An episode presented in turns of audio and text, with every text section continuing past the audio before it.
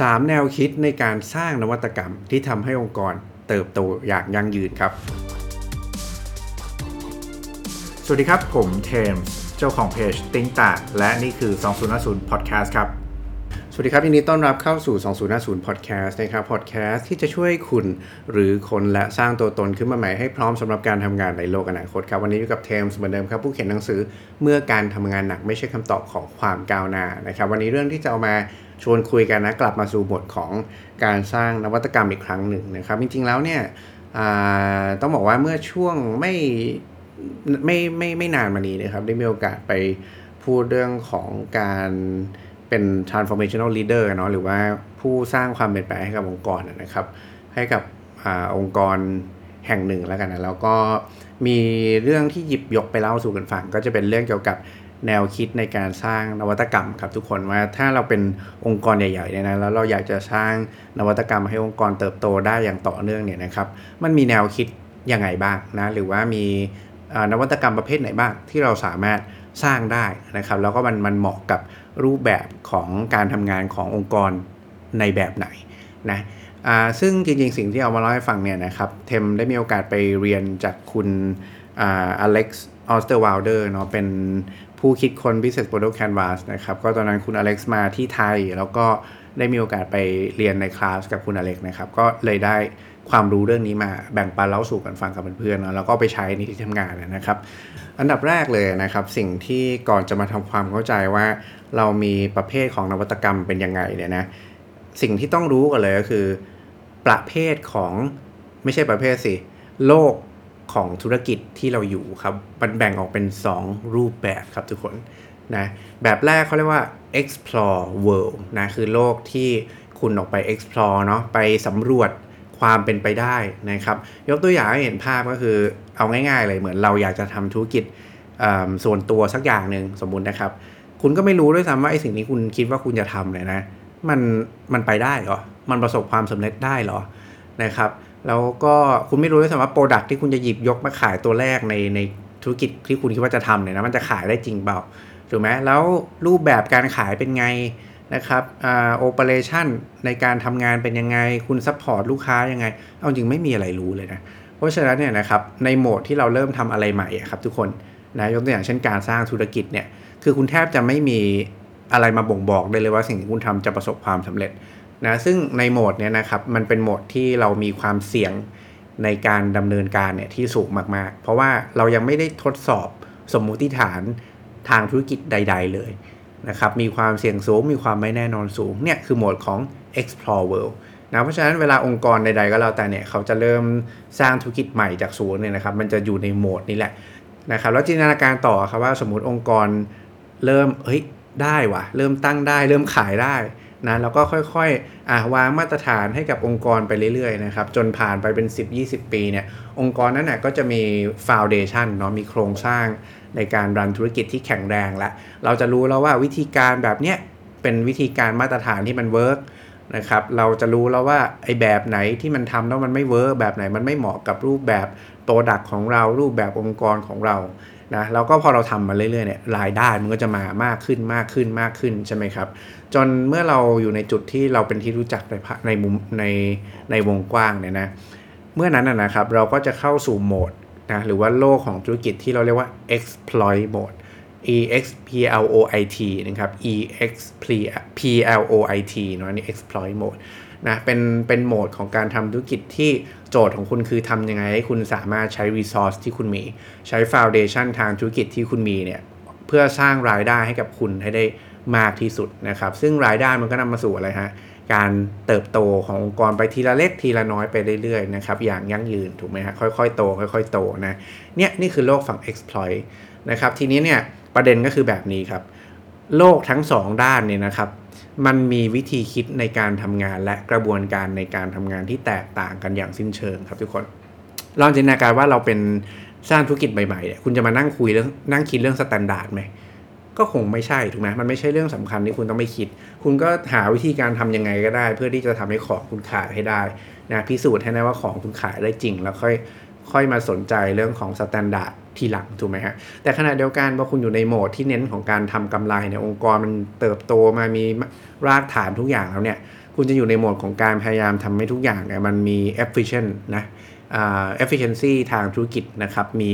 ประสิทธิภาพที่ดีทางในด้านการผลิตนะต่างๆทำยังไงให้คุณใช้ของที่คุณมีเนี่ยสร้างประโยชน์สร้างรายได้ให้ได้มากที่สุดอะไรเงี้ยนะเนี่ยคือโหมดวิธีคิดเวลาคุณอยู่ฝั่งไหนคุณจะคิดแบบนี้ ซึ่งมันต่างกัน นะครับคราวนี้เทมจะกลับมาที่เรื่องของอรูปแบบในการสร้างนวัตกรรมละว่ารูปแบบในการสร้างนวัตกรรมเนี่ยมันมีอะไรบ้าง ถ้าสมมุติคุณอยู่ในองค์กรใหญ่ๆสักองค์กรหนึ่งนะครับ สมมุติว่าเราอยู่ในองค์กรที่เป็นองค์กร X ใหญ่แล้วกันเนาะ X อยู่ใน exploit mode นะครับ สิ่งที่เราสามารถทำได้เนาะมีอยู่ 2 แบบนะมีอยู่ 2 แบบ แบบแรกครับเราเรียกว่า efficiency innovation ก็คือการสร้างนวัตกรรมเพื่อทำให้ efficiency ในการทำธุรกิจของคุณดีขึ้น เช่น cost down ลดลงนะ หรือว่า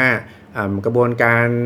ทำธุรกิจของคุณเนี่ย business process ของคุณ production process ของคุณเนี่ยมันมีประสิทธิภาพในการดำเนินการที่ดีขึ้นเป็นต้น อย่างเงี้ยนี่คือ efficiency innovation นะครับประเภทที่ 2 ครับทุกคน sustaining innovation sustain แปลว่าอะไรฮะ แปลว่ายั่งยืน ถูกไหมเป็น นวัตกรรมที่ทำให้องค์กรเนี่ยค่อยๆ เติบโตอย่างยั่งยืนไปเรื่อยๆนะครับซึ่งจริงๆแล้วมันก็คือการเอาอย่างที่เทมบอกเนาะมันคือการเอา foundation ขององค์กรที่มีเนี่ยมาออก product ใหม่ เพราะฉะนั้นเนี่ย product มันมักจะอยู่ในขอบเขตบริบทเดิมๆนะแต่ว่าก็ขายได้เรื่อยๆ เช่นอะไรครับ เช่น ถ้าสมมติรถยนต์ก็คงเป็นเหมือนรถยนต์ที่เป็นอ่า major change minor change ที่ออกทุก 2 ปีบ้าง 4 ปีบ้างอะไรเงี้ยเนาะ minor change ทุก 2 ปี major change 4 ปีอะไรแบบเนี้ย เป็นต้นนี่คือ sustaining innovation หรืออย่าง iPhone อย่างเงี้ยครับ ก็ออกรุ่นใหม่มาเรื่อยๆเนาะ15 16 ค่อยๆ ปรับปรุงเทียร์เล็กเทียร์น้อยมาเรื่อยๆ อะไรแบบเนี้ย เนี่ยคือ sustaining innovation นะครับ อีกอันหนึ่งนะอีกอันหนึ่งมันจะเป็นแนวคิดที่เขาเรียกว่า growth innovation นะ growth innovation คือทำแล้วองค์กรเนี่ยเติบโตอย่างก้าวกระโดด นะครับในระยะยาว ซึ่งการที่คุณจะทำ growth innovation ได้เนี่ยคุณต้องไม่คิดแบบคนที่อยู่ในฝั่งของอ exploit mode แบบที่พยายามทำให้ efficiency มันดี เพราะมันไม่ได้คิดแบบนั้น มันเหมือนกับคุณต้องไปคิดในรูปแบบของการที่คุณไปเริ่มทำธุรกิจใหม่ เริ่มคิดแบบ entrepreneur เริ่มคิดแบบคุณอยู่ใน explore mode นะครับเพราะฉะนั้น growth innovation เนี่ยมันมักจะเกิดขึ้นได้ก็ต่อเมื่อคุณนะพยายามต่อให้คุณอยู่ในองค์กรใหญ่นะ คุณก็พยายามจะต้องออกมาคิดในฝั่ง explore แล้วก็สร้าง new business ใหม่ ๆ ให้กับองค์กรให้ได้นะครับมันเลยมีแนวคิดเรื่องของ corporate innovation นะทำยังไงให้องค์กรสามารถมีนวัตกรรมในองค์กรให้ได้มากที่สุด อย่างเงี้ยซึ่งมันก็จะมีรูปแบบหลากหลายเลยที่ทำได้ เช่นคุณอาจจะไป venture จอยเวนเจอร์กับคนอื่นก็ได้ หรือว่าคุณจะตั้งเป็น internal startup model ก็ได้ หรือว่าคุณจะเป็น venture builder แล้วเอาคนข้างนอกมาทำงานกับคุณโดยที่ถ้าทำเป็นสัญญาจ้างชั่วคราว แล้วก็ถ้าสำเร็จคุณก็ค่อยแบ่งเป็นหุ้นอะไรเงี้ยก็ได้ คือมันแล้วแต่บริบทขององค์กรนะครับ แต่ว่ารูปแบบของคำว่า corporate innovation ที่องค์กรใหญ่พยายามจะเอามาสร้างเนี่ย เพื่อจะทำให้มันเกิด growth innovation ที่สร้างการเติบโตใหม่ๆนะให้กับองค์กรได้เป็นอีก 10 10 ปีแบบ อย่างก้าวกระโดดเนี่ยนะมันเลยต้องคิดกลับมาคิดในฝั่งของ explore mode นั่นเองนะครับนี่คือรูปแบบของการสร้างนวัตกรรมในแบบที่3เนาะ growth innovation ซึ่งการที่เราจะทำแบบนี้ได้ครับ เราต้องทำสิ่งที่เขาเรียกว่าการ transform business model ของตัวเองนะคำว่า business model เนี่ยหมายถึงรูปแบบที่คุณสามารถดำเนินการแล้วก็ส่งมอบ คุณค่าให้กับลูกค้าได้ ซึ่งรูปแบบเนี่ยต้องเป็นรูปแบบใหม่ที่ไม่ได้รูปแบบเหมือนเดิมแบบที่คุณเคยทำมา เช่นคุณอาจจะเดิมคุณอาจจะขายรถยนต์อย่างเงี้ย คุณอาจจะไม่ได้ขายรถยนต์เป็นคันๆก็ได้ แต่คุณต้องลื้อวิธีคิดในการทำธุรกิจของคุณ คุณอาจจะขายเป็น pay per use ไหมคุณอาจจะขายเป็น subscription ไหมคุณอาจจะปล่อยเช่าไหมหรือคุณอาจจะไปอะไรอะ co-development ทำให้รถมันกลายเป็น autonomous car แล้วก็ให้คนกด ใช้มากดจ้างผ่านแอป เหมือนจ้าง Grab จ้างอะไรพวกนี้ไหมเป็นต้นนะครับนี่ก็ตัวอย่างแล้วกันเนาะเนี่ยมันต้องคิดเชิงเขาเรียกว่า business model innovation เนาะก็คือการที่คุณจะสร้าง growth นวัตกรรมที่ทำให้องค์กร growth ได้เนี่ยคุณต้องคิดเรื่องของ business model นี่คือประเภทที่ 3 ทีนี้ถ้ามันอาจจะหยิบยกเคสที่น่าจะเป็นเคสมาตรฐานละกันที่ที่เข้าใจง่ายๆนะครับ ก็จะเป็นเคสของ Amazon เนาะเคสนี้ก็คุณอเล็กซ์ก็เล่าให้ฟังนะตอนที่ในคลาสนะครับ คุณอเล็กซ์บอกว่า เวลาพูดถึง efficiency innovation เนี่ยของ Amazon นะนะ Amazon ตอนนั้นเนี่ยเขาก็ซื้อตัวบริษัทที่ชื่อว่า Kiva นะครับ Kiva System เป็นอ่า autonomous mobile robot เนาะเป็นเป็นเหมือนหุ่นยนต์อะที่เอาไว้ตัวขนของใน warehouse นะครับ transport load transport pallet ต่างๆ ใน warehouse นะแล้วก็เนี่ยเขาก็ Amazon ก็ไปซื้อบริษัทนี้มา ก็ทำให้ กระบวนการในการขนถ่ายของใน warehouse เนี่ยมันมีประสิทธิภาพในการดำเนินงานที่สูงขึ้น อันนี้ตัวอย่างของ efficiency innovation นะครับถัดมา sustaining innovation เนาะการทำเพื่อให้องค์กรค่อยๆเติบโตไปทีนิดทีนิดโดยใช้ foundation เดิมใช่ไหมครับ Amazon เนี่ยเดิมเขาตอนนั้นเขาทำ e-book ถูกไหมเขาขาย e-book ใช่ไหมครับอ่า Amazon ก็เลยออก Kindle ออกมา Amazon Kindle เพื่อต่อยอดในการที่อ่าคนอ่าน e-book เนี่ยแทนที่จะไปอ่านใน device อื่นก็มาอ่านใน Kindle ซะ อย่างเงี้ยก็คือต่อยอดจากอุตสาหกรรมการขายหนังสือของเขานะครับ อันนี้คือ sustaining innovation นะแล้วก็สุดท้ายครับ growth innovation นะครับ Amazon เนี่ยตอนนั้นก็เนื่องจากเป็น e-commerce ใช่ไหมเพราะฉะนั้นเนี่ยเขาใช้ cloud ค่อนข้างเยอะนะเพื่อเก็บข้อมูล เพื่อ run business ต่างๆเนี่ยมันใช้ cloud เยอะมากเลย มันก็เลยเกิดแนวคิดว่า เอ้ยทำไมเราไม่ทำ cloud ขึ้นมาเป็นของตัวเองเลยล่ะในเมื่อเราเชี่ยวชาญเรื่องนี้อยู่พอสมควรแหละ จากการที่เนี่ยทำ e-commerce ตรงเนี้ย ก็เลยเป็นที่มาของ Amazon Web Services นะครับ เป็น cloud computing platform เนาะที่เอาจริงๆ ตอนที่อ่า Amazon เริ่มทำตัวเนี้ยไม่ได้มีกำไรเลยครับทุกคน แต่ว่าพอผ่านไปสักหกเจ็ดปีเนี่ยกลายเป็นว่ารายได้กว่าครึ่งหนึ่งของ Amazon เนี่ยนะครับ คุณเชื่อไหมว่ามันมาอยู่ที่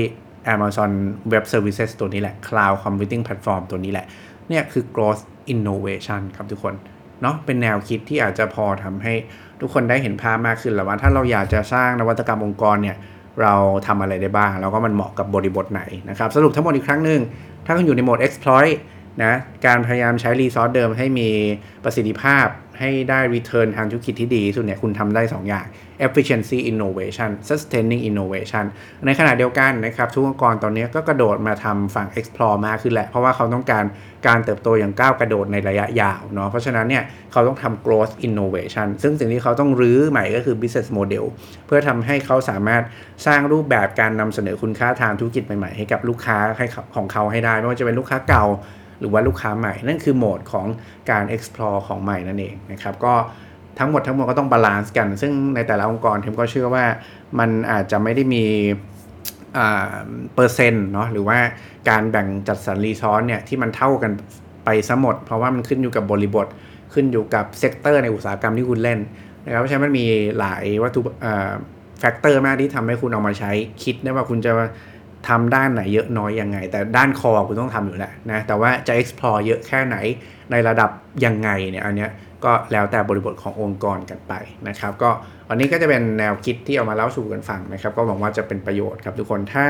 ชอบยังไงฝากกดไลค์นะครับกดติดตามแล้วก็กดแชร์ไว้ด้วยนะครับก็จะได้ไม่พลาดคอนเทนต์ดีๆที่จะมาเล่าให้กับทุกคนฟังนะครับแล้วก็ก่อนจะจากกันไปฝาก หนังสือของเทมส์นะครับเมื่อการทำงานหนักไม่ใช่คำตอบของความก้าวหน้าครับหนังสือที่จะชวนทุกคนที่ทำงานหนักอย่างไม่ลืมหูลืมตาเนี่ยนะกลับมาตั้งคำถามเกี่ยวกับการทำงานหนักสมัยครับเราทุกคนจะเข้าใจครับว่าไม่ต้องทำงานหนักจนจะเป็นบ้าก็ก้าวหน้าในชีวิตได้นะครับหาได้ที่ร้านหนังสื่อชั้นนำทั่วไปครับทุกคนวันนี้ก็ไว้ประมาณนี้ครับขอให้ความสุขในการทำงาน และความสำเร็จในแบบที่ต้องการ เป็นของพวกคุณทุกคนครับขอบคุณและสวัสดีครับ